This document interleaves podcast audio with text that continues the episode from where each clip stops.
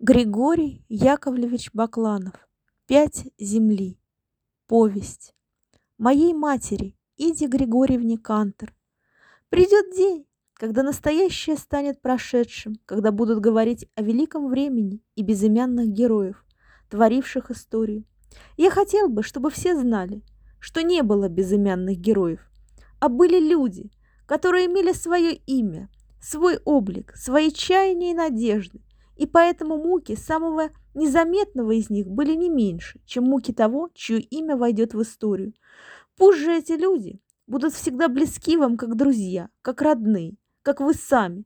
Юлиус Фучик, глава первая. Жизнь на плацдарме начинается ночью. Ночью мы вылезаем из щелей блиндажей, подтягиваемся, с хрустом разбинаем суставы. Мы ходим по земле во весь рост. Когда войны ходили по земле люди, как они будут ходить после войны.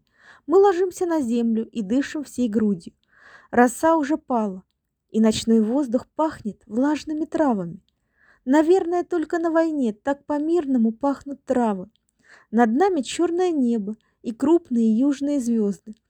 Когда я воевал на севере, звезды там были синеватые, мелкие, а здесь они все яркие, словно отсюда ближе до звезд. Дует ветер, и звезды мигают, свет их дрожит. А может быть, правда, есть жизнь на какой-то из этих звезд? Луна еще не всходила, она теперь всходит поздно на фланге у немцев. И тогда у нас все освещается, и росный луг, и лес над Днестром, тихий дымчатый в лунном свете. Но скат высоты, на которой сидят немцы, долго еще в тени. Луна осветит его перед утром. Вот в этот промежуток до восхода луны к нам из-за Днестра каждую ночь переправляются разведчики. Они привозят в глиняных корчашках горячую баранину, а во флягах холодное, темное, как чернила, молдавское вино. Хлеб чаще ячменный, синеватый, удивительно вкусный в первый день. На вторые сутки он черствеет и сыплется. Но иногда привозят кукурузный. Янтарно-желтые кирпичики его так и остаются лежать на брустверах окопов. И уже кто-то пустил шутку.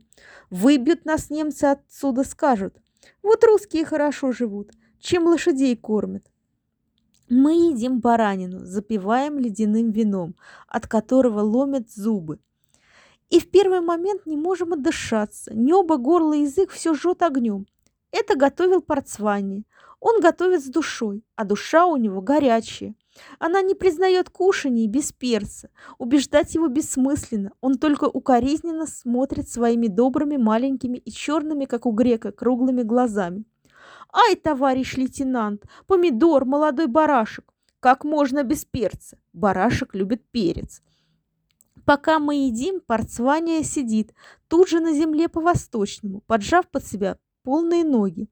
Он острижен под машинку. Сквозь отросший ежик волос на его круглой загорелой голове блестят бисеринки пота. И весь он небольшой, приятно полный, почти немыслимый случай на фронте.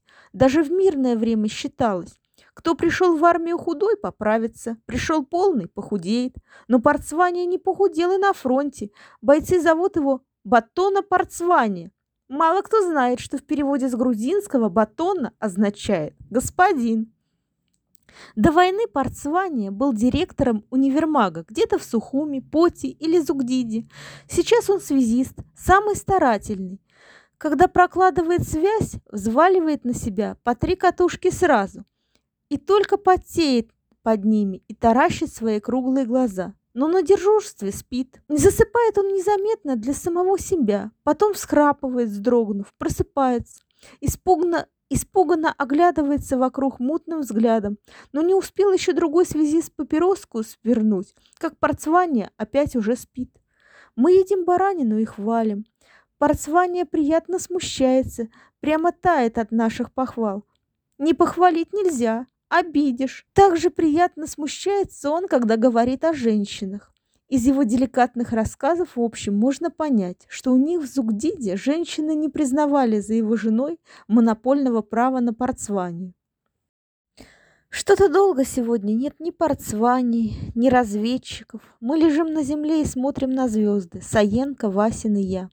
У Васина от солнца и волосы, и брови, и ресницы выгорели. Как у деревенского парнишки. Саенко зовет его детка и держится покровительственно. Он самый ленивый из всех моих разведчиков. У него круглое лицо, толстые губы, толстые икры ног. Сейчас он рядом со мной лениво подтягивается на земле всем своим большим телом. Я смотрю на звезды.